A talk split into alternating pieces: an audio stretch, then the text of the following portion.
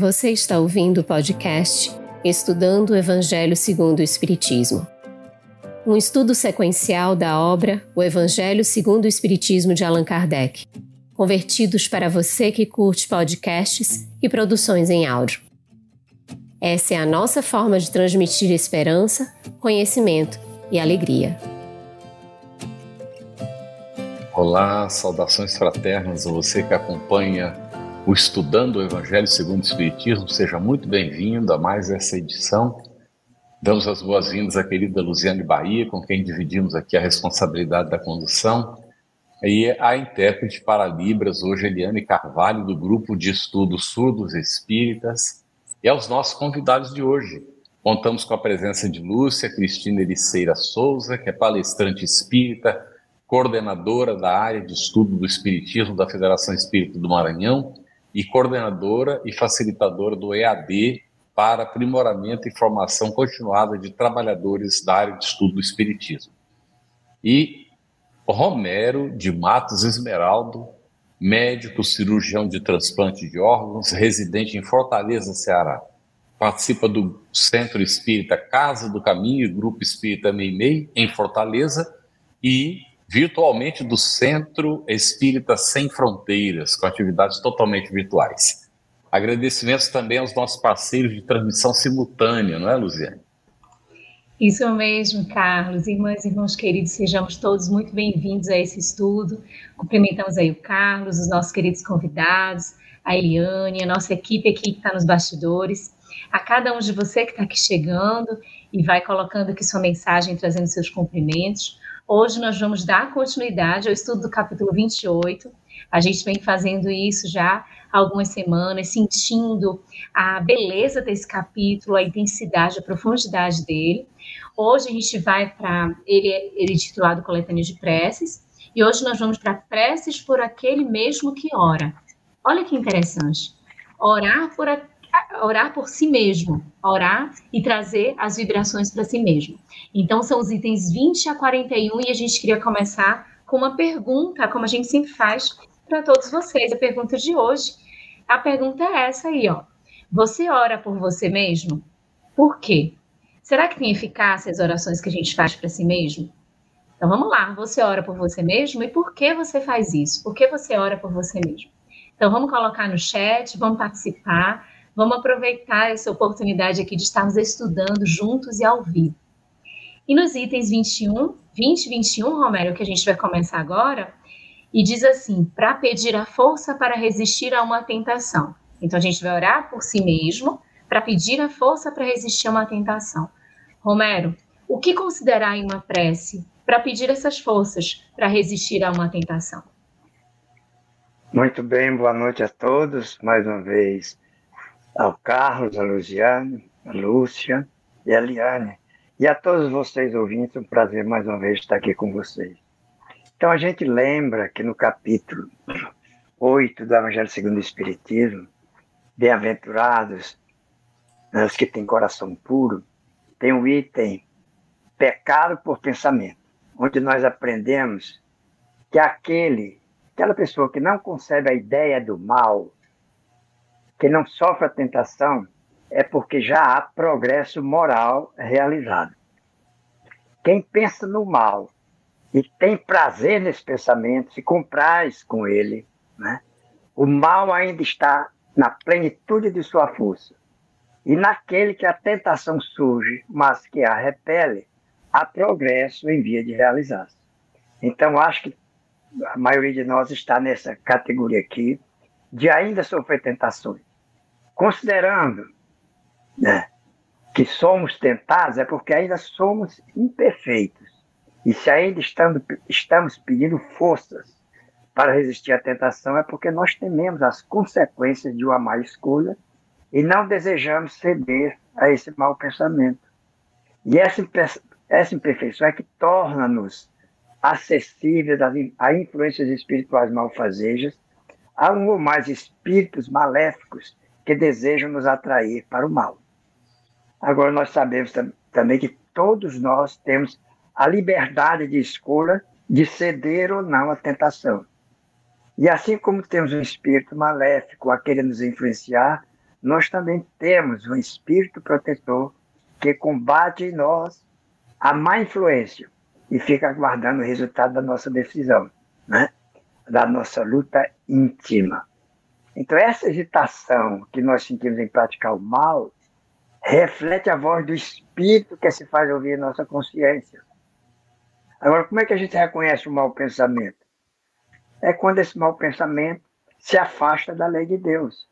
Ou seja, quando se afasta da caridade e prejudica ou a si próprio ou a outrem. Né? Então, nesse caso, ele é realmente prejudicial, né? quando ele também é ditado pelo orgulho, pela vaidade ou pelo egoísmo. Então, o que é que nos resta pedir a Deus? A força para resistir a essa sugestão do mal, para que Ele nos proteja e afaste de nós o mau pensamento. Eu acho que é dessa maneira que a gente pode pedir força para resistir a uma tentação. Muito bom, Romero, excelente. Nós temos a manifestação aqui da Ana Regina Rezende da Costa, colocou boa noite a todos, mais uma noite de luz e esclarecimentos para a nossa caminhada. Abraços fraternos do Rio de Janeiro. Muito bem, nós temos também do Ricardo de Paula, cumprimenta Belo Horizonte, gratidão à FEB por nos proporcionar significativas aprendizagens por meio deste abençoado ciclo de estudos. Satisfação, Ricardo, estarmos juntos aqui realizando esse estudo. A nossa pergunta de hoje é: você ora por você mesmo? Por quê? Vamos ver uma resposta da André Hicks. Boa noite, oro muito por mim, porque é através da oração que eu tento me equilibrar diante das adversidades da vida. Aí depois a Lu vai trazer mais, já tem várias respostas. Nós vamos entrar nos itens agora, Lúcia, 22 e 23. Ação de graças pela vitória alcançada sobre uma tentação. Como agradecer se somos vitoriosos sobre uma tentação, Lúcia?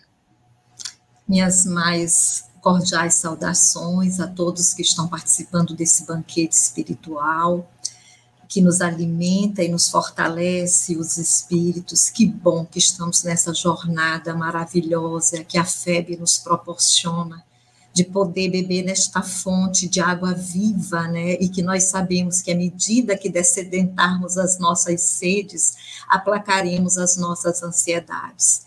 Estamos na culminância do Evangelho segundo o Espiritismo, verificando esse valor extraordinário da prece, que Kardec nos mostra como buscar essa ajuda que está à nossa disposição. E lembrando que nós estamos na segunda modalidade das preces, não é isso, Carlos e Luziane? Que trata da possibilidade de orarmos por nós mesmos. E é, o interessante é que essa modalidade é a mais extensa. Aí nós verificamos o quanto nós precisamos orar por nós, o quanto nós precisamos desse auxílio. E ele inicia essa modalidade de prece nos lembrando de algo muito importante, dos espíritos que estão ao nosso dispor, a, nós, a, a nos promover essa elevação e facilitar a nossa jornada espiritual. Ele fala dos nossos anjos guardiões, que são importantíssimo nesse processo de sintonia, dos espíritos protetores, fala dos espíritos familiares, dos espíritos simpáticos e até dos espíritos sedutores.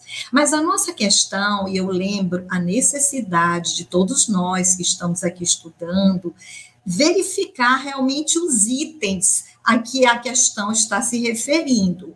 E Carlos nos coloca uma pergunta, ou nos coloca uma questão muito interessante para a nossa reflexão.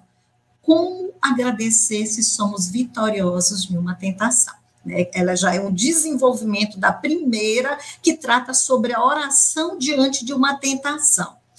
E uma das coisas que eles começam, o Kardec começa a nos dizer categoricamente é que quem resistiu a uma tentação, ele deve a assistência dos bons espíritos. Então, a primeira questão é não nos envaidecermos de termos é, superado uma tentação.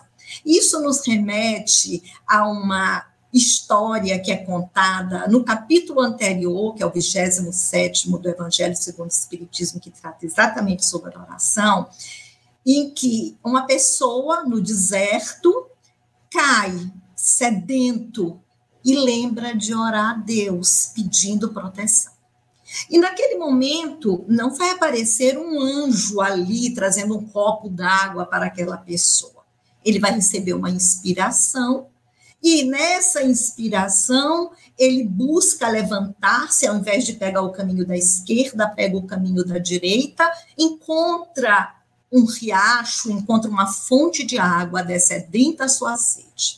E diante desse fato, ele poderá se comportar de duas maneiras. Se ele tem fé, ele agradece a inspiração do bom espírito. Se não, ele vai dizer a ele próprio: "Ah, que bom que eu tive essa ideia, que eu que eu consegui ter forças para levantar". Então, esse essa história, essa pequena metáfora que Allan Kardec nos apresenta, nos responde perfeitamente o quão nós devemos ser gratos a Deus toda vez que nos, sair, nos, sair, nos sa, sairmos vitoriosos diante de uma tentação, porque com certeza a força ela foi aurida pela intervenção, pela intercessão dos bons espíritos. Que possamos nos lembrar sempre que sairmos vitoriosos, elevar os pensamentos a Deus, agradecer o nosso anjo guardião, agradecer os bons espíritos que sempre estão em nossas vidas, nos ajudando na retificação dos passos e nos ajudando a superar as nossas fragilidades. Excelente, Lúcia. E a gente vai tendo aqui as participações. É interessante a gente lembrar que orar por si, por si mesmo é vincular-se a essas às energias superiores para ter forças. É a ideia da gente perceber que sozinhos não estamos. E isso é, é algo muito especial. Orar por si mesmo é também fortalecer essa fé da companhia, da presença dos bons espíritos conosco como a Lúcia muito bem colocou. A Denise coloca assim, respondendo a nossa pergunta: Oro sim. Sempre peço proteção e sabedoria para aproveitar as oportunidades de vivenciar as lições de Jesus. A Solange Bastos, querida amiga, ela colocou assim: Eu oro muito, peço aos meus mentores para me fortalecer nos desafios dessa existência. E mais abaixo ela também colocou que é o primeiro ato que ela faz quando acorda, que já é automático ela fazer a oração. A, a Lais de Maria Miranda Saldanha sempre peço bom senso e clareza espiritual na caminhada evolutiva. Muito bem. A Simone trouxe assim para a gente, Simone Moraes. Sim, para me sentir cuidada e amparada por nosso Pai Maior, para ficar bem, para poder fazer o bem. Muito bem, as participações estão ótimas e a gente vai aqui bebendo destas desses compartilhamentos que vocês vão fazendo, e é muito bom porque a gente vai construindo o estudo juntos. É, vamos lá, então, passar a pergunta para o Romero, é, agora dos itens 24 e 25. E aí a gente pensa aqui um pouquinho sobre o conselho, né? Pedir conselho. A quem nós, Romero, deveremos nos dirigir e como orar para a gente pedir um conselho? Muito bem, Luciane.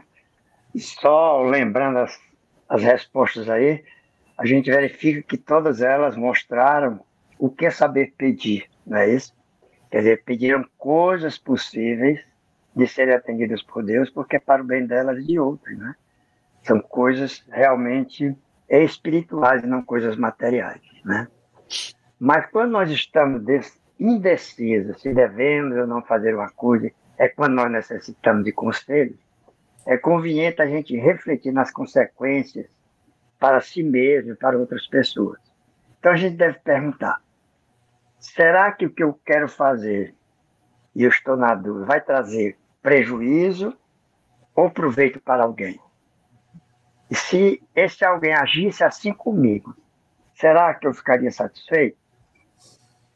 Se só interessa a si próprio aquele que vai fazer, então, nós devemos pesar as vantagens inconvenientes pessoais que ela nos trará para poder decidir se deve fazer ou não. E se essa coisa aproveitará a uns, quer dizer, será de proveito para uns e poderá prejudicar outros, é, aí nós devemos pesar a soma de bem e de mal, né, que ela poderá acarretar. E então nós decidimos fazer ou não fazer. Caso a dúvida persista, na dúvida se abstém. Mas é bom lembrar que em todos os casos, nós podemos solicitar assistência dos nossos espíritos protetores para que a melhor resolução seja tomada e que eles possam livrar-nos daqueles que estão tentando nos transviar, ou seja, as influências espirituais mais infelizes. Né? Muito bom, Romero. Nós temos aqui da Silvia Minas. Sim, ora por mim para estar fortalecida e poder auxiliar o próximo. Muito bom, hein? E a Solange Pires, orando por mim mesma, peço forças necessárias para vencer minhas más tendências e a cada dia fortalecimento nas provas que a mim foi, foram direcionadas. Muito bem, Solange. Temos várias respostas, vamos ver mais essas aqui. A massa fogaça, sim, oro sempre. Estou em busca de paciência e tolerância. Sem oração, não vou conseguir. Lembremos de que quando a gente pede paciência, Deus nos apresenta os desafios para desenvolver a nossa paciência, tolerância igual, né? Então, ficar atentos, viu, Márcia? Muito bom, é excelente. Vamos ler mais uma, que tem bastante. É, Carlos Campos, eu oro para os familiares, amigos, amigas, encarnados e pelos amigos espirituais mas não oro para mim, porque se oro pelo próximo, sou o mais beneficiado. Olha, outro ponto de vista interessante também, não é?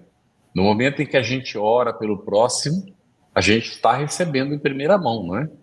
Também emitindo vibrações positivas. É por isso que quem pensa o mal do próximo é o primeiro prejudicado. Porque quando pensa o mal do outro, o mal que ele está pensando o outro, primeiro não é? vibra na própria é, situação dele, na própria organização física perispiritual dele. Agora, aquele que vibra o bem para o próximo, ele primeiro recebe as vibrações em si, essas vibrações positivas, que depois vai para o outro. Por isso que é bom sempre desejar o bem para o próximo, não é? E Lúcia, aqui foi para pedir um conselho, agora nós vamos para o 26, 27, né, Lu? Nas aflições da vida, e 28 e 29, ação de graças por um favor obtido. Bom, que efeito poderá ter a oração nas aflições da vida e como agradecer por um favor obtido, Lúcia? Que pergunta maravilhosa, né? Quantos de nós passamos por aflições, por tentações, que fazem parte de nossa programação, das nossas solicitações prévias ao reencarnarmos. E quando chegamos aqui, nos atemorizamos diante das dificuldades, diante das aflições que nós mesmos pedimos. E aí, será que a oração, a prece vai nos ajudar a superar, a vencer, a passar por essa aflição ou até mesmo eliminá-la? É, os espíritos, ou Kardec, ela ele nos esclarece que nós podemos pedir favores terrenos. No caso, ah, me livra dessa situação. Eu estou passando por esse problema, mas eu, eu te peço, Senhor, me ajuda a, a não beber desse cálice. E Kardec nos é, orienta que a gente pode pedir, agora Deus só vai nos conceder o que for útil e necessário. E nós é, somos remetidos a uma passagem do Evangelho é, que esclarece muito bem o que, que significa pedir o que é útil e necessário e pedir o que nos é maléfico. Então, a passagem diz o seguinte: pedi que dá-se-vos-á. Batei, é pedir que dá-se-vos-á, batei que abri-se-vos-á, buscai que achareis. Porque qual um pai que um filho lhe pedindo um peixe lhe dará uma serpente, ou lhe pedindo um pão lhe dará uma pedra? Ora, se vós, sendo maus, sabeis dar boas dádivas aos vossos filhos, quanto mais vosso Pai que está nos céus. Então vejamos que a passagem nos fala sobre pedir um pão, que é útil para as nossas vidas, pedir um peixe, que é útil para nossas vidas. Então é sabermos pedir o que efetivamente tem utilidade. Porque se nós pedirmos o pão, Deus vai nos conceder o pão. Se pedirmos o peixe, ele vai nos conceder o peixe. Agora, na maioria das vezes, o que acontece é que nós pedimos pedra, pedimos serpente, porque ainda não temos essa consciência do que realmente necessitamos. Eu costumo dizer que Deus nos atende em nossas necessidades e não em nossas vontades. Quando a nossa vontade ela estiver totalmente em harmonia com as nossas necessidades, nós seremos atendidos em nossas vontades, porque nós estaremos tendo maturidade para pedir o que nos é necessário. Então nós podemos pedir, mas tenhamos certeza que se tivermos que se estivermos pedindo uma serpente, Deus não vai nos dar uma, serpente. Se estivermos pedindo pedra, Deus não nos dará pedra. Então, obviamente que podemos sim pedir a Deus que nos livre das situações difíceis, que nos livrem dos infortúnios, mas não nos esqueçamos de sempre nos submeter à vontade de Deus e assim como Jesus nos diz, nos ensina, Senhor, se possível, afasta de mim esse cálice de amargura, mas seja feita a tua vontade. Então, em nossas orações, quando nós estivermos pedindo para sermos livrados de situações difíceis, não nos esqueçamos de pedir que, primeiramente, seja feita a vontade de Deus, porque Ele, ele sabe a exata medida de nossas necessidades. E sempre que livrados de qualquer circunstância, em todas as situações da vida, agradecermos a Deus. Nós recebemos tantas bênçãos e às vezes não temos nem noção do tanto que recebemos, porque não percebemos. E aí nós, nós nos lembramos né, da terapia da gratidão. É uma terapia constante, agradecer sempre ao amanhecer, agradecer em qualquer situação da vida. Então, essa deve ser a nossa postura ao invés de reclamarmos, nos sentirmos desamparados, nos lembrarmos de agradecer a Deus. Deus, por tudo que Ele nos oferece, por todos os males que Ele nos, que ele nos livra. Perfeito, Lúcia, porque da mesma forma que temos de empreender todos os nossos esforços para fazermos os petitórios, para pedirmos a Deus, nós também temos a percepção amadurecida e a própria consciência de agradecer por aquilo que recebemos. E os frutos, como você bem disse, são tantos os auxílios são tantos que nós às vezes nem sabemos identificar ou nomear, mas recebemos estas bênçãos diárias em muitos momentos, naqueles momentos bem difíceis e que às vezes a gente nem se dá conta. Então, como é especial a gente também exercitar na oração o agradecer, porque vai simbolizar também essa, esse aprendizado de humildade, de saber que as conquistas que temos ao nosso redor elas são muito, tem muita participação dos bons espíritos nos auxiliando em todo esse processo. Que lindo, Lúcia, o que você nos trouxe. Respondendo à pergunta, você ora por você mesmo e por quê? A Nádia Santos respondeu assim: Oro para que eu tenha sabedoria para sanar os problemas do dia a dia. E sabedoria é algo especial, né? De sabermos exatamente com assertividade aquilo que devemos fazer e aquilo que não devemos fazer. Beto respondeu: sim, sempre, num pedido de proteção ou lucidez para encontrar a melhor solução de algum desafio diário. Muito bem, as respostas estão ótimas. Jeane Lima, oro sim, peço a Deus paciência, harmonia, proteção e força para enfrentar os desafios do dia a dia. Abraço para você também, Giane.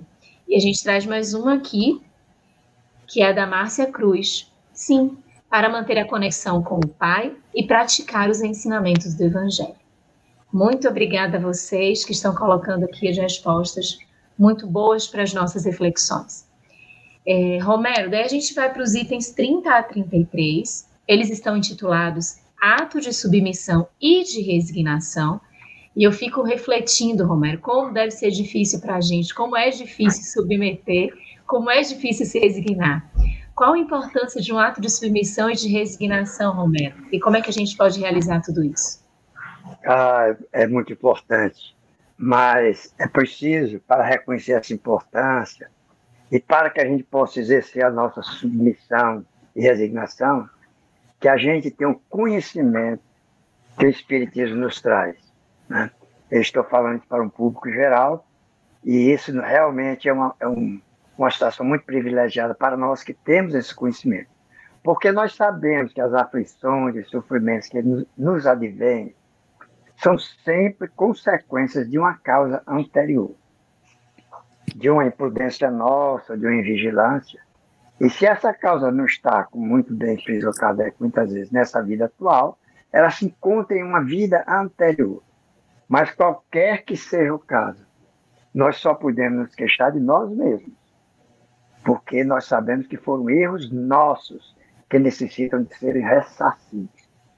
Agora, saber também que esses sofrimentos são necessários para o nosso despertamento espiritual, para termos consciência de um Pai amoroso, para resgatarmos as nossas faltas e nos reajustarmos perante a lei divina, também nos dará mais força e resignação para enfrentar essas adversidades. Reconhecendo isso, nós compreenderemos que se soubermos vencer o sofrimento com fé, paciência, com resignação, sem revolta, sem rebeldia contra Deus, as consequências futuras serão felizes e superarão em muito os momentos infelizes que nós suportamos, porque isso é sabido que a felicidade, a satisfação é muito maior do que os nossos sofrimentos. Né? Então poderemos nos incluir né, na exortação de Jesus que diz: Bem-aventurados que sofrem, porque serão consolados. Ou, como disse Lucas, felizes sois porque sofreis. Mas desde que saibamos sofrer resignadamente e ser revolta contra Deus. Então a prece sentida, demonstra, que demonstra uma submissão a Deus, pedindo forças para suportar as provações, sem lamentações. E para bater o orgulho, a vaidade e o egoísmo, é um poderoso auxiliar para a vitória sobre as nossas provações. Muito bom, excelente. Temos mais comentários aqui, né? O pessoal respondendo a pergunta: você ora por você mesmo? Por quê? A Neire Moraes, eu oro por mim mesma porque quando fazemos uma oração, é uma conversa com o Criador. Amar seu próximo como a ti mesmo, né? Muito bem. Nós temos também da Luciene Brasileiro.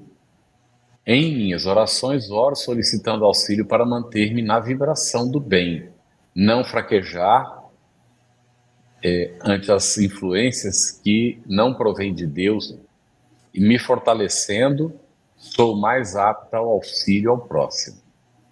Muito bem. A Marlene Alonso, normalmente não oro por mim mesma, mas quando estou sentindo-me frágil, rogo a Deus pedindo força, luz e sabedoria para prosseguir em minha caminhada cumprindo aqui o meu aprendizado. Muito bem.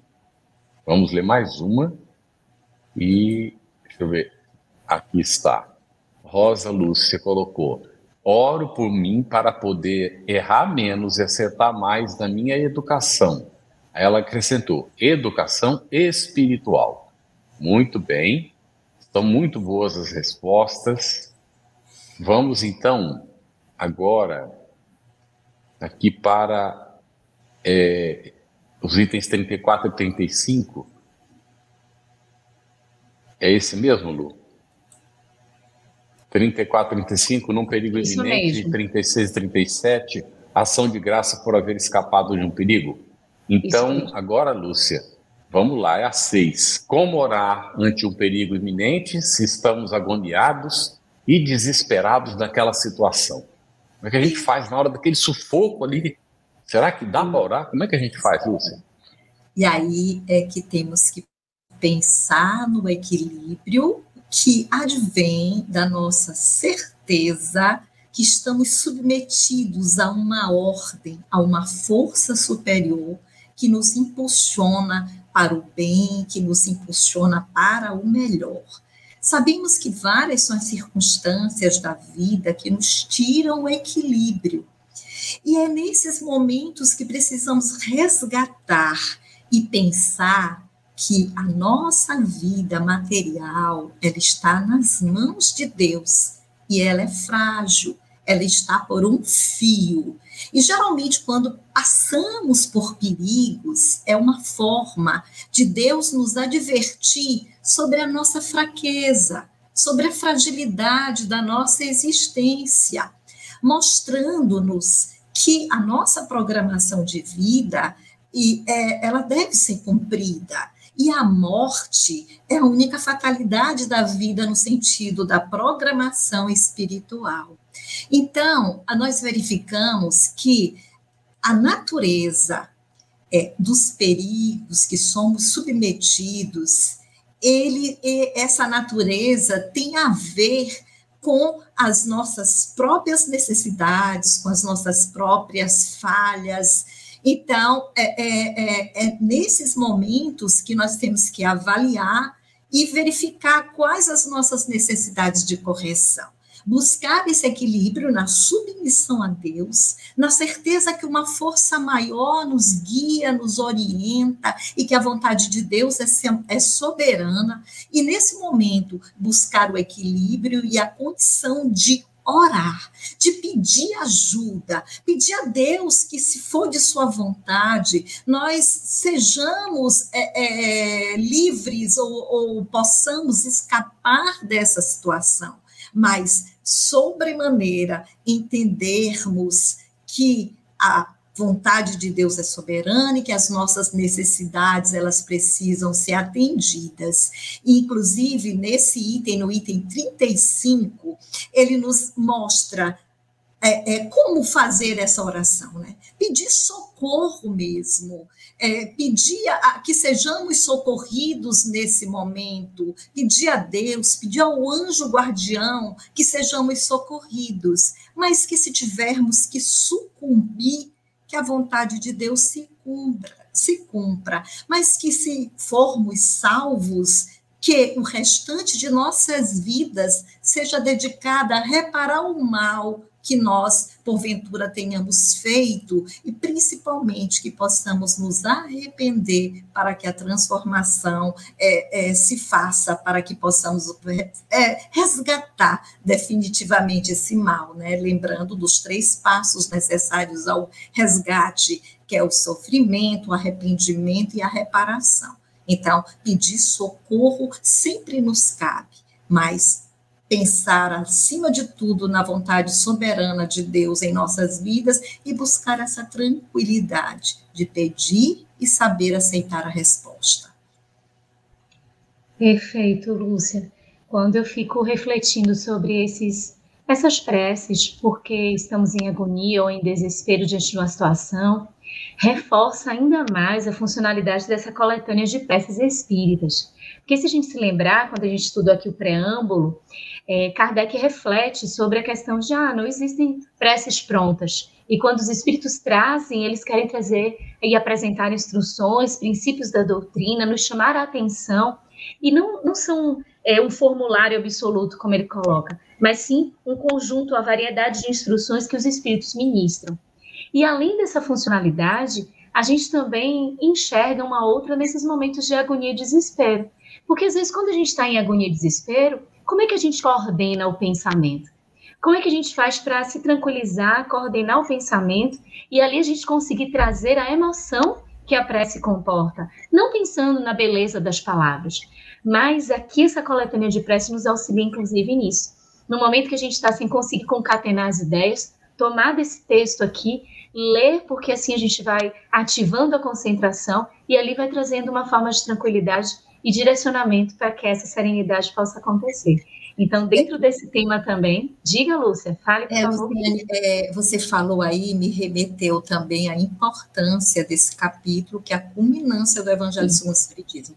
E, na verdade, o propósito de Kardec não é trazer preces ou orações prontas para serem repetidas, mas nos mostrar as infinitas possibilidades que temos através da oração. É um recurso muito poderoso. Eu confesso que quando finalmente me debrucei sobre esse capítulo, eu fiquei assim maravilhada. Meu Deus, o quanto a prece pode por nós em todas as circunstâncias da vida. E se Kardec não nos mostrasse dessa forma tão didática, nós não alcançaríamos essas possibilidades. Você verifica que ele coloca várias circunstâncias de nossas vidas em que a prece se torna imprescindível, porque senão não teríamos forças para prosseguir na nossa jornada. Então, assim, eu acho esse capítulo extraordinário. Eu passei várias, assim,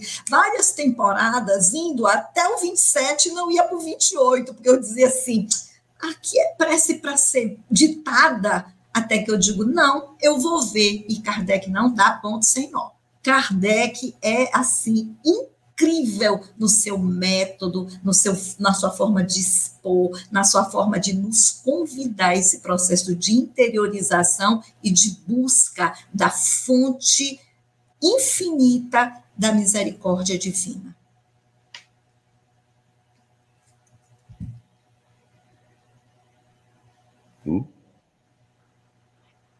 Travou? Parece que travou. Opa, Lu caiu. Bom, então, Romero, é, deixa, eu, deixa eu apresentar algumas respostas aqui, que nós temos bastante respostas mesmo do pessoal ainda. Vamos ver. A Marlene Viegas, ela colocou pela TV Secal para gente, olha, eu oro por mim mesma, agora mais ainda porque quebrei o braço em dois lugares, estou engessada, espiritualidade amiga me ajude a ficar bem. Boas vibrações para você, viu, Marlene? Para você que se recupere logo. Lu, pode retomar, só, só li uma da Marlene só. Mas agora eu não, eu não tenho acesso mais, Carlos, porque como eu caí, eu não oh, tenho acesso às tá favoritadas. É, então, deixa eu ler mais, mais, duas e você faz a pergunta pro, pro Romero. Tá bom. Okay. Então, vamos ver da, da Meire Carreira. Ela coloca: Eu oro todos os dias e ultimamente tenho buscado orar agradecendo pelas oportunidades diárias que nos são dadas e de pedir a Deus que me livre dos maus pensamentos. Ótimo, orar isso é, é muito bom. É, aí depois vem uma pergunta do Léo Bretas, a gente coloca a pergunta lá em seguida depois. Então, Lu, então está 38 e 39. A hora de dormir, Vamos olha lá. aí. Pois é. Vamos lá, esses itens é, sobre a hora de dormir, Romero, e a gente se pergunta: é necessário se preparar espiritualmente para dormir? E o que é importante, né? Considerar nas orações, não é isso? São sete, oito? Ou você vai fazer? É, não, não, por agora é o sete, Só Romero. Sete. É necessário se preparar é. espiritualmente para dormir? Lógico que é necessário, é importantíssimo. Eu queria só ressaltar também, já que a Lúcia tinha falado, a importância da prece, como é maravilhoso tudo isso. E a gente verifica que todas essas sugestões de prece que ele fez, ele traz todo um conjunto de princípios doutrinários espíritas que nos ajuda a entender perfeitamente sabe da racionalidade e de como os espíritos superiores são passíveis de responder pela maneira como ele nos ensina a orar. E quando a gente está em agonia, às vezes você falou que não precisa a prece ser muito longa, mas às vezes a gente está em agonia, não se lembra nada, mas se disser, vala-me Deus, já é uma prece, porque muitas vezes é atendido. Né? Então é uma forma de prece. Né? Então, a preparação espiritual antes de dormir é muito importante. E para a gente entender por que, como orar nesse, nesse momento, é fundamental saber que quando o corpo está adormecido, há o desprendimento espiritual. Né? E o espírito procura a liberdade e vai procurar a reunião com espíritos afins, com aqueles que lhe comungam os mesmos sentimentos, os mesmos pensamentos. Né? Enquanto o corpo recupera essas energias gastas, o espírito também pode se temperar com a convivência entre outros espíritos. Se ele tem bons instintos, ele procura boa companhia. E com isso ele aprende, ele vê, ouve, recebe sugestões que surgem depois que ele acorda como uma intuição, ideias que surgem também como intuição. Né?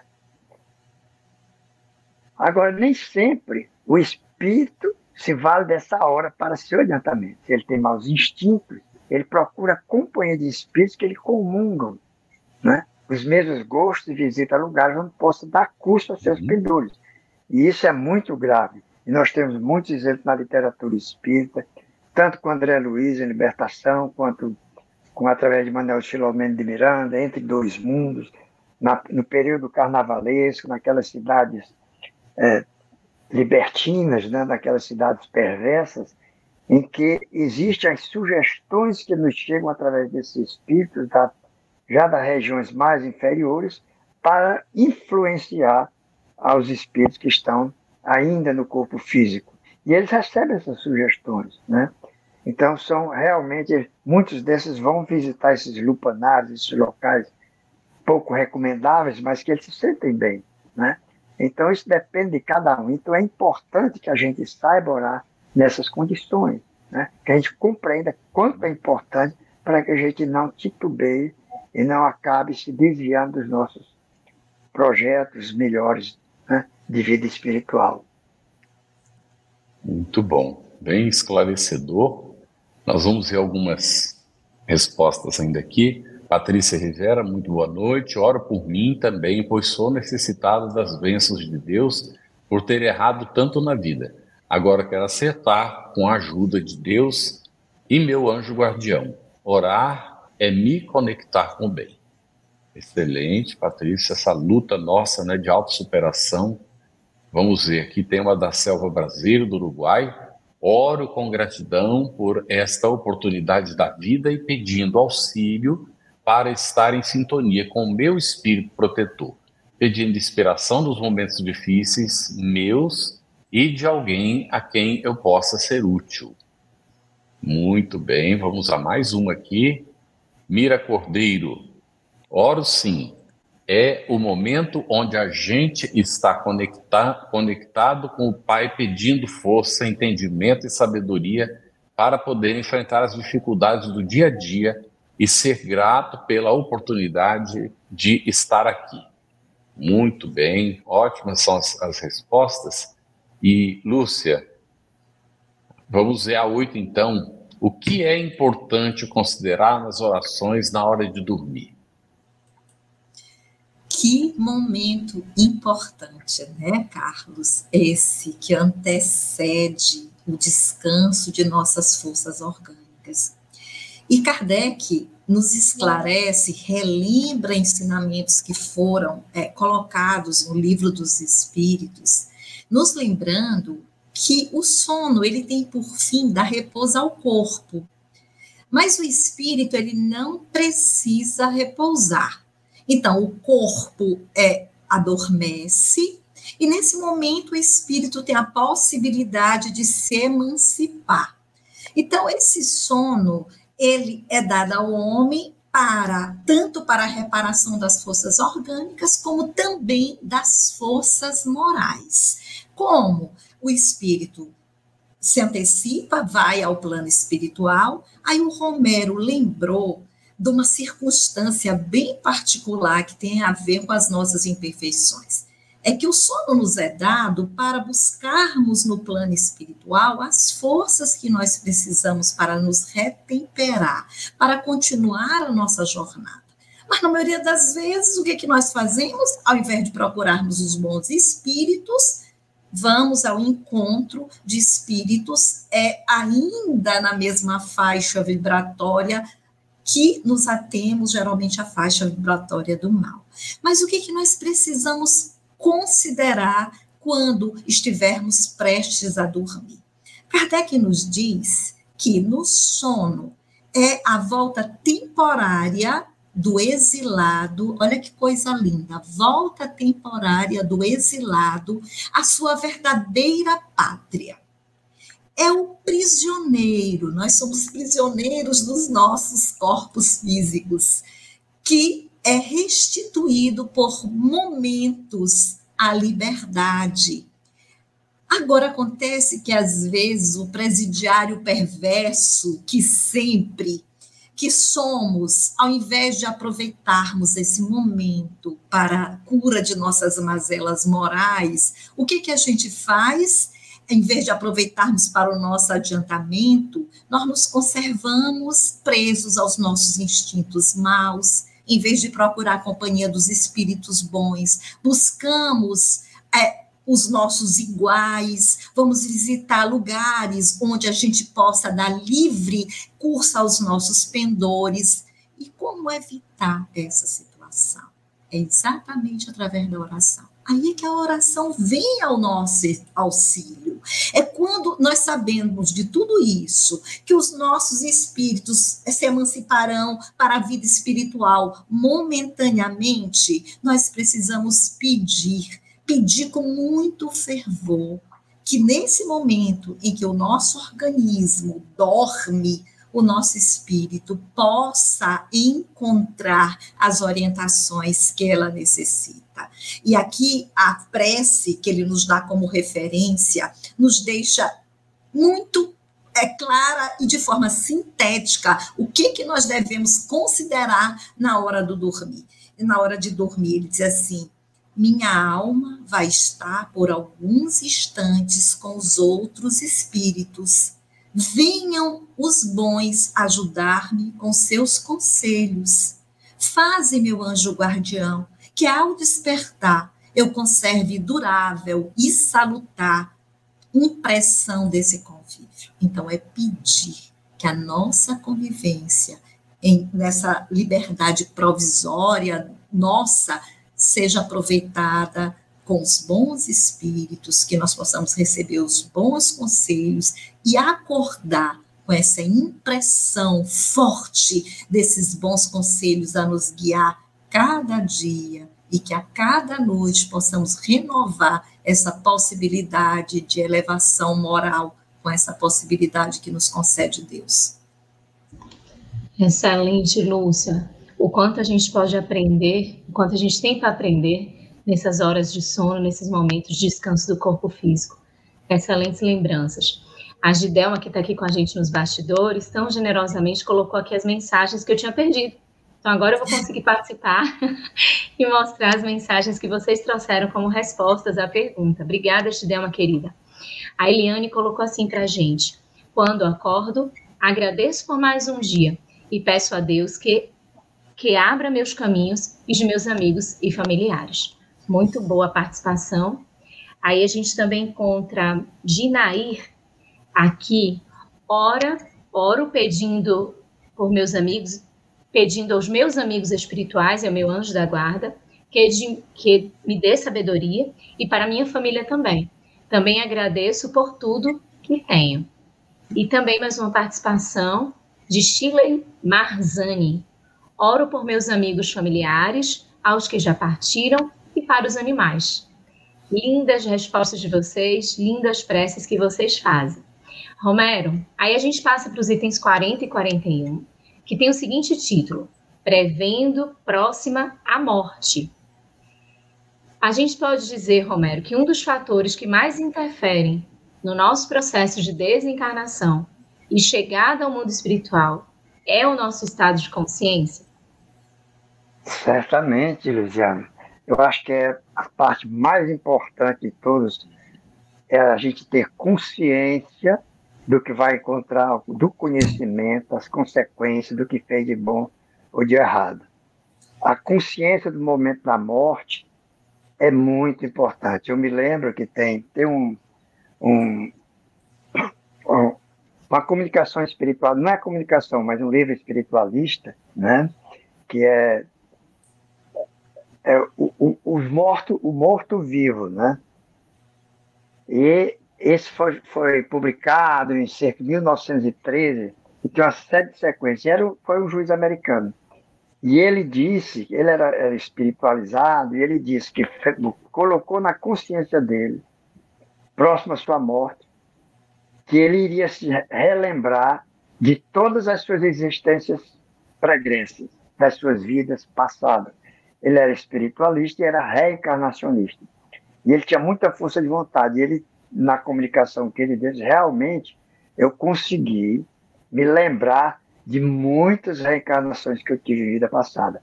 O, a maneira como eu acordei foi uma maneira muito saudável para mim. Então eu tive consciência de que estava no mundo espiritual. Então ele tinha uma educação espiritual adequada. Né?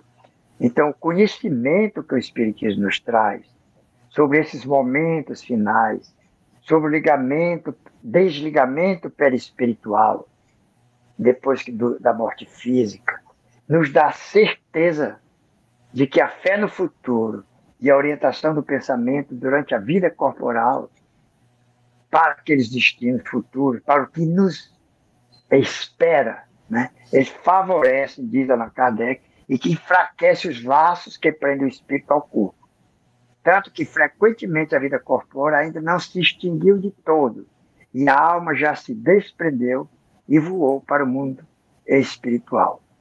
Já nas pessoas ligadas à vida material, que ainda estão presas aos gozos sensoriais, a separação é mais demorada, é penosa, é dolorosa, despertando um além cheio de perturbações e de ansiedade.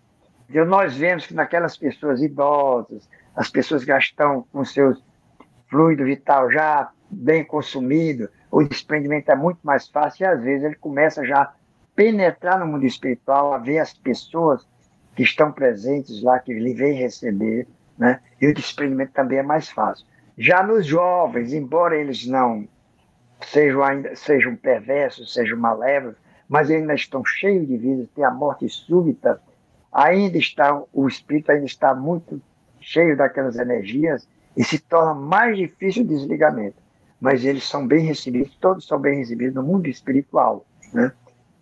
Inicialmente, aqueles que têm já uma vida mais é, desregrada, eles podem ser assistidos, mas muitas vezes eles se dirigem para onde os pensamentos e as intenções deles lhe comandam e se associam às outras espíritos da mesma maneira. Então é muito importante essa consciência espiritual. Né? E quanto mais lúcido você é, da sua vida espiritual do que o espera, do que o espera, mais fácil esse desligamento e menor a sua perturbação quando lá chega. Então, é fundamental realmente essa consciência espírita do, da morte física. Muito bom, Romero. Vamos ver aqui então algumas respostas o Ricardo de Paula, sim, nos traz o verdadeiro alimento do seio da misericórdia de Deus que nos mantém vivos em evolução, abençoando encontros com nossas sombras para iluminar o self no divino amor que há em nós. Linguagem de Joana de Ângeles, não é? Fica aí a recomendação, quem não leu a série psicológica de Joana de Ângeles, vale a pena, não é? Adalgisa Rondinelli, Sim, sempre pedindo o que for melhor para mim naquele momento e agradecer sempre por tudo que eu recebo em minha vida. Vamos ver. Temos da Jeane Lima. Ah, é uma pergunta. Então, tem mais um aqui. Cláudio Lima. Sempre peço que o sono seja reparador para o meu físico e que igualmente seja uma grande oportunidade de aprendizado e trabalho para mim, espírito imortal que sou. Muito bom, excelentes respostas. E Lúcia, a nossa última pergunta prevista para hoje do roteiro, depois tem as perguntas dos internautas. Prevendo que vamos morrer, consideremos que o que morre é o corpo, não é? Como podemos orar e que efeito a oração pode ter sobre nós nesse momento ali da pergunta oportuna, extraordinária, porque são vários os casos em que doentes terminais, eles na certeza da morte, entram num estado de desespero, de sofrimento profundo. A própria tanatologia hoje nos mostra que o efeito da oração, olha, uma ciência, nos diz que o efeito da oração nos pacientes terminais tem um caráter importantíssimo, inclusive salutar para a superação desse momento. Diante da morte, como bem lembrou nosso querido Carlos Campetti, da morte do corpo físico, a doutrina espírita se nos apresenta com uma beleza, com uma lucidez, com um caráter tão consolador que faz com que realmente tenhamos essa noção precisa de que somos espíritos imortais em experiência corporal e não ao contrário. Nós não somos corpos tendo experiências espirituais. Então, diante dessa certeza da vida, da eternidade da vida, a doutrina espírita nos detalha todas as circunstâncias para afastar de nós o temor da morte. Nos mostra que os nossos familiares queridos que já nos antecederam nessa viagem encontram-se ao nosso lado prontos para nos receber, que nós não estamos sozinhos, que a pátria verdadeira é a pátria do espírito. Quantas vezes a minha filha trabalha com doentes terminais, ela é psicóloga, e um fato que é recorrente diante da iminência da morte orgânica é as visões é, das pessoas que estão passando por esse transe, dos seus familiares. Eles começam a repetir nomes que o antecederam muito. E essa recepção é feita de forma carinhosa, é feita de forma a nos preparar para essa nova etapa, que é a morada definitiva, a gente sabe que é a pátria espiritual. Então, diante dessa certeza que é de todos nós, mas como quando sabemos que aquela morte ela é iminente, nada mais útil e necessário do que estabelecermos essa ligação com os espíritos amigos que nos estão consolando, sem falar nas, nos espíritos que nos preparam, né? através das obras de André Luiz, nós verificamos muito como é o trabalho no plano espiritual para nos ajudar nesse desprendimento que será tanto mais facilitado quanto menor o nosso apego à matéria, quanto maior a nossa certeza de que a vida continua, de que a vida espiritual é a verdadeira, essa é a nossa pátria. E aí nós pensamos assim: como a prece pode nos ajudar nesse momento? Ela é fundamental, imprescindível para que tenhamos um desligamento tranquilo, para que aproveitemos todas as benesses que Deus nos oferece através de seus seres, através dos espíritos que estão ao seu trabalho nessa extraordinária atividade de misericórdia, de amor e de justiça. Então, em qualquer circunstância, se tivermos a intuição de estarmos prestes a passar pelo desenlace lancemos mão desse recurso poderoso que é a prece, que é a oração, e com certeza teremos condições de acessar todos os benefícios que o Criador, em seu infinito amor e bondade, nos favorece e nos oportuniza. Excelente, Lúcia.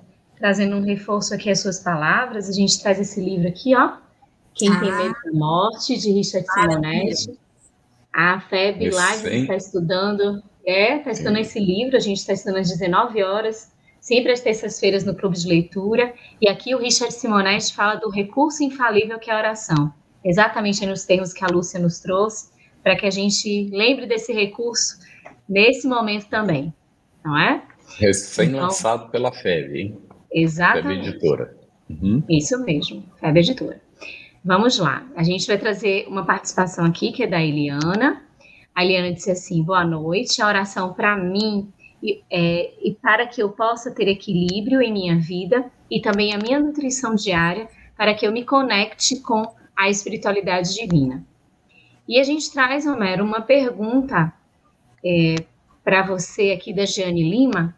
Ela colocou assim: Doutor Romero, qual prece deveremos fazer ao paciente que já se encontra nos paliativos do hospital para não atrapalhar a sua passagem para o mundo espiritual? Muito bem. Eu acho que a prece, só em você fazer a prece, qualquer que ela seja, já é uma comunicação com a espiritualidade superior, é uma comunicação com Deus, né?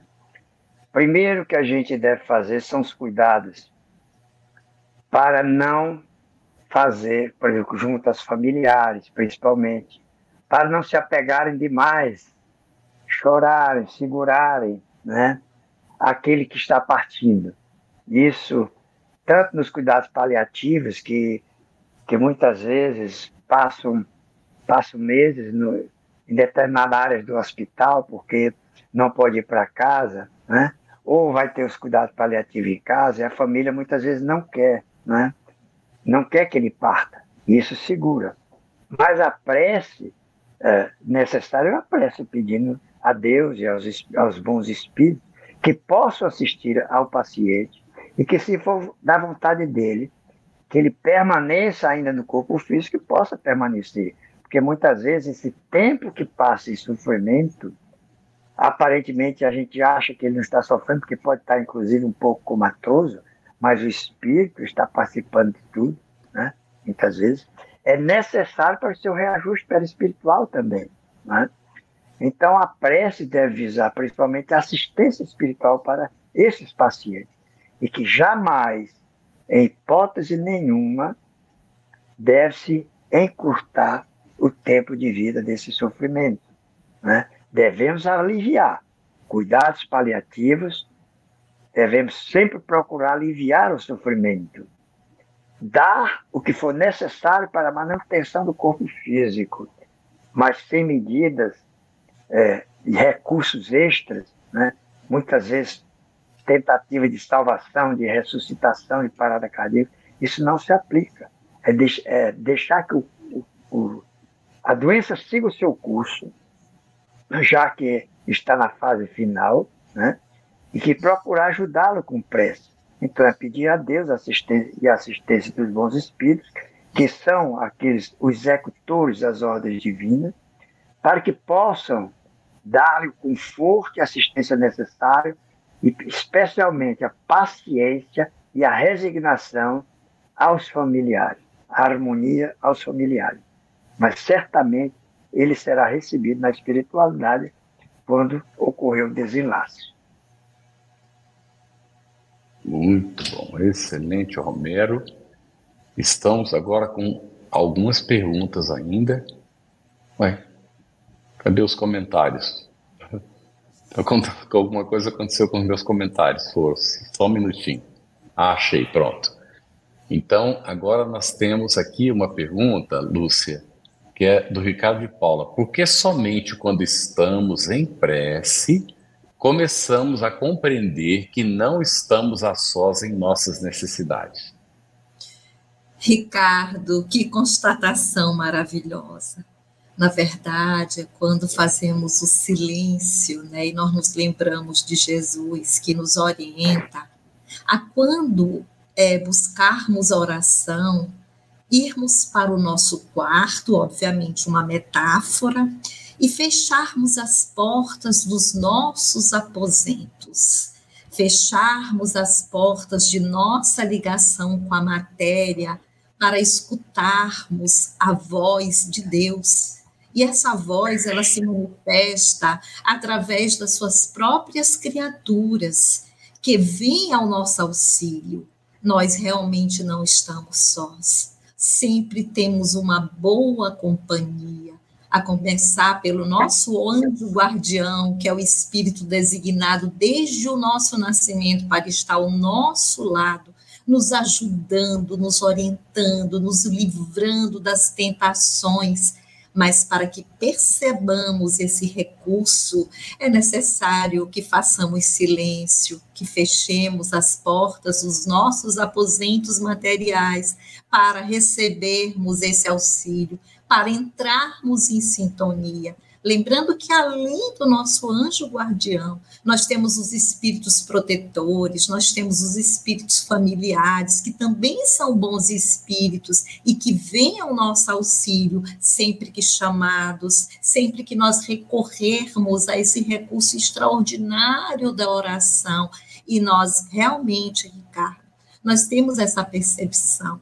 Quando oramos com sentimento, com sinceridade, com toda a força de propósito, nós percebemos as companhias maravilhosas que Deus coloca ao nosso dispor e que, na maioria das vezes, nós negligenciamos ou não aproveitamos esse recurso.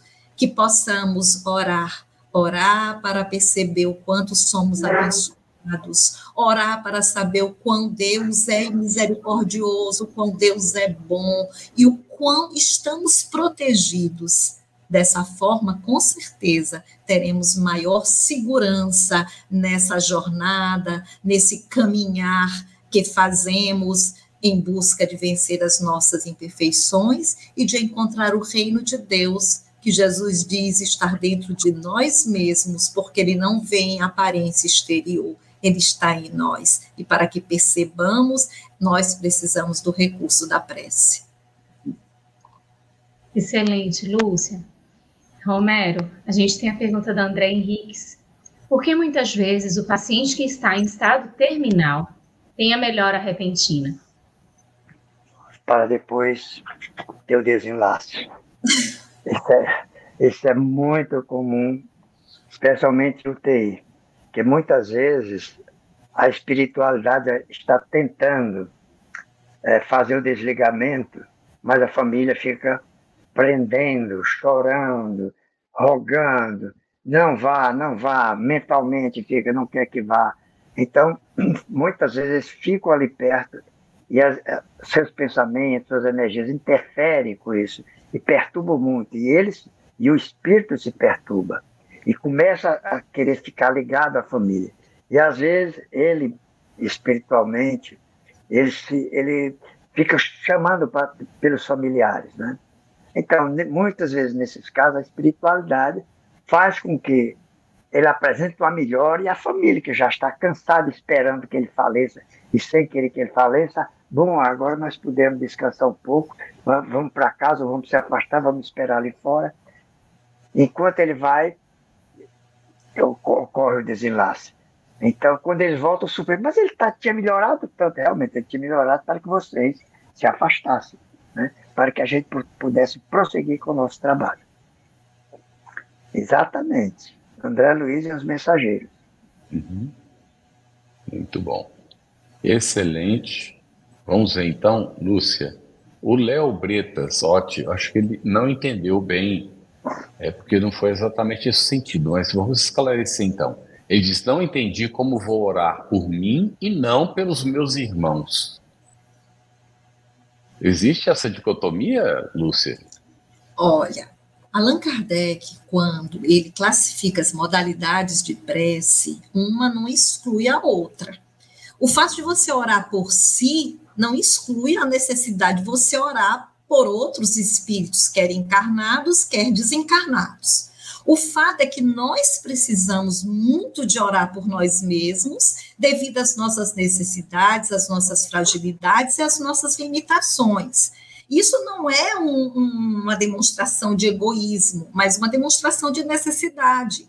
Inclusive, quando você percebe as diversas circunstâncias em que nós precisamos orar, elas são as mais variadas possíveis. E às vezes não tem como nós superarmos uma situação se não recorrermos à prece. Inclusive, até mesmo a hora que eu vou dormir. Mas não é pelo fato de eu estar orando por mim que eu não preciso orar pelos meus semelhantes. Tanto que Kardec vai, oração daquele por, é, por si próprio, depois ele fala sobre a oração para os encarnados, oração para os desencarnados, oração para os doentes, para os obsidiados. Então, um não exclui a outra. Nós precisamos também, vamos ver né, nos capítulos seguintes, nos estudos que virão, o quão precisamos também orar pelos nossos irmãos. Então, uma coisa não exclui a outra, que nós não pensemos que ah, eu estou orando por mim, eu estou sendo egoísta. Mas até para que nós possamos orar pelos outros, nós precisamos estar fortalecidos. E aí você volta para a questão da, da tríade, de, de onde todos os, a lei divina converge, né? Amor a Deus, amor ao próximo como a si mesmo. Mas como eu vou amar meu próximo se eu não sei me amar? Como eu vou orar pelo meu semelhante se eu não estou equilibrado o suficiente através do recurso da oração? Então, são é, é, ocasiões, circunstâncias concomitantes, elas não são excludentes. Então, eu oro por mim, me fortaleço e tenho a possibilidade, o equilíbrio de orar pelo meu semelhante, quer encarnado, quer desencarnado, ou por um doente, ou por um obsidiado. Então, é, é, é eu espero que tenha ficado claro. Sim, Lúcia, muito, muito obrigada. É, Romero, você falou da, você explicou muito bem a rede de a teias de retenção fluídica ali naquele momento da desencarnação e que dificulta o desligamento é, do espírito em relação ao corpo físico. O Cláudio Lima, ele traz um sentido contrário. No caso de uma pessoa que está fraquinha e que nós julgamos que chegou a hora e oramos por isso, se o nosso julgamento estiver errado, não podemos antecipar a morte de alguém? Não, porque Allan Kardec diz no Livro dos Espíritos: fatal somente o momento da morte. Então, quando ele, quando ele morre, é o que chegou. Antecipar a morte é usar de algum modo, físico ou não, injeção, alguma coisa que possa abreviar, deixar de prover uma coisa que é necessária. Se, por exemplo, ele está mantido a sua pressão através de drogas, o coração está batendo por causa de drogas, você pede para retirar essas drogas, ele começa depois a ir fazendo uma bradicardia, entre a arritmia e acaba parando. Isso aí você está antecipando, isso é crime. Isso muitas vezes a pessoa chama de eutanásia. Mas eutanásia são os espíritos elevados que provocam que produzem porque eles sabem que é necessário e quando é necessário impedir o sofrimento. Nós alegando que queremos impedir o sofrimento do próximo é que muitas vezes achamos que estamos abreviando, fazendo um favor a ele, porque ele está sofrendo demais. No entanto, aqui na nossa lei e pela lei espiritual também é um assassinato. E a gente é responsável por aquilo que faz, quando tenta abreviar. Mas o caso de nós julgado que chegou a hora. Você você está julgando, seu julgamento pode estar errado. Ninguém sabe quando será o momento. Pode ser daqui a um minuto, pode ser daqui a um ano. Quantas vezes a pessoa está à beira da morte e ele é retirado? Aquele momento é crucial para ele. Por isso que o Evangelho segundo o Espiritismo adverte que nós não devemos abreviar esse momento, porque nós sabemos que esse minuto que ele resta, muitas vezes é fundamental para melhorar sua entrada no mundo espiritual pelo seu arrependimento, pelas reflexões que o espírito faz. Não é que aquele que está no corpo físico está fazendo. O espírito faz essas reflexões e ele entra melhor no mundo espiritual e, e poupa muita dificuldade futura para ele. Né? Então, você, sempre que você orar, você está fazendo bem. Se ele falecer, ele faleceu com as energias boas da oração, mas não porque você determinou a morte, ou antecipou a morte dele. Olha, já acabou o tempo, Lúcia, mas entrou uma pergunta de último momento que a gente vai colocar, é a última, Maria Armênia Alencar. Ela colocou: Meu filho partiu do Covid e às vezes acho que se ele estivesse em lugar de mais recursos, ele teria conseguido ficar comigo. Será? É, são perguntas difíceis de nós respondermos. A Romero lembrou que a doutrina espírita nos esclarece que a única fatalidade que existe na vida é a morte, é a programação de como iremos morrer. Isso aí é uma fatalidade. E muitas das vezes é, nós é, agravamos a nossa dor ainda mais com suposições. Será que se houvesse outras alternativas, nós poderíamos evitar esse fato. Então, nesses momentos é que precisamos entrar através da oração em sintonia com os bons espíritos, em sintonia com Deus, que é o grande provedor da vida, e entender que a morte ela não existe, que na verdade o que existe é um desenlace, o corpo morre porque é matéria, mas o espírito sobrevive. E Deus, em sua infinita misericórdia, nos concede também inúmeras possibilidades para continuarmos em convívio com os nossos entes queridos que partiram para o plano espiritual. E nós estamos esperando apenas o momento de nos reencontrarmos com Ele. Então, assim, ficar imaginando se haveria outras possibilidades em que a morte pudesse ser evitada, é, não são respostas fáceis de serem encontradas, mas o planejamento e a forma como, como, geralmente em que desencarnamos, ele cumpre a esse programa, ele cumpre a uma necessidade, cumpre a um planejamento. E tendo já ocorrido o fato, o melhor é nos fortalecermos em fé, nos fortalecermos na certeza de uma vida futura, de que somos espíritos imortais, que estamos aqui só de passagens, que existem diversos recursos. Eu sei o quanto a dor é infinita em relação a uma mãe que perde um filho, mas dentro dessa dor infinita, Deus também nos favorece com uma infinidade de recursos, na certeza de que o amor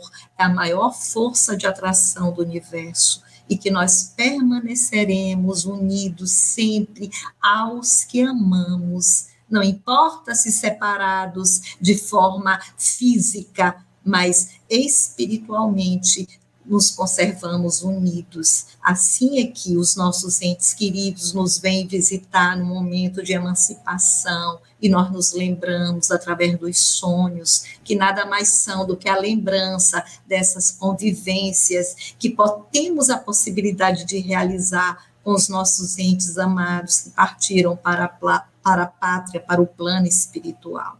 Então, às vezes, o porquê não é tão importante que respondamos. O mais importante é sabermos como aproveitar essa experiência da melhor forma possível para fortalecermos a nossa capacidade de amar e de estar ao lado daqueles que verdadeiramente amamos. Você ouviu uma produção da Federação Espírita Brasileira. Para saber mais, Siga o arroba FebTV Brasil no YouTube, Instagram e Facebook. E o arroba FebEditora no Instagram. Ative o sininho para receber as notificações e ficar por dentro da nossa programação. Até o próximo estudo!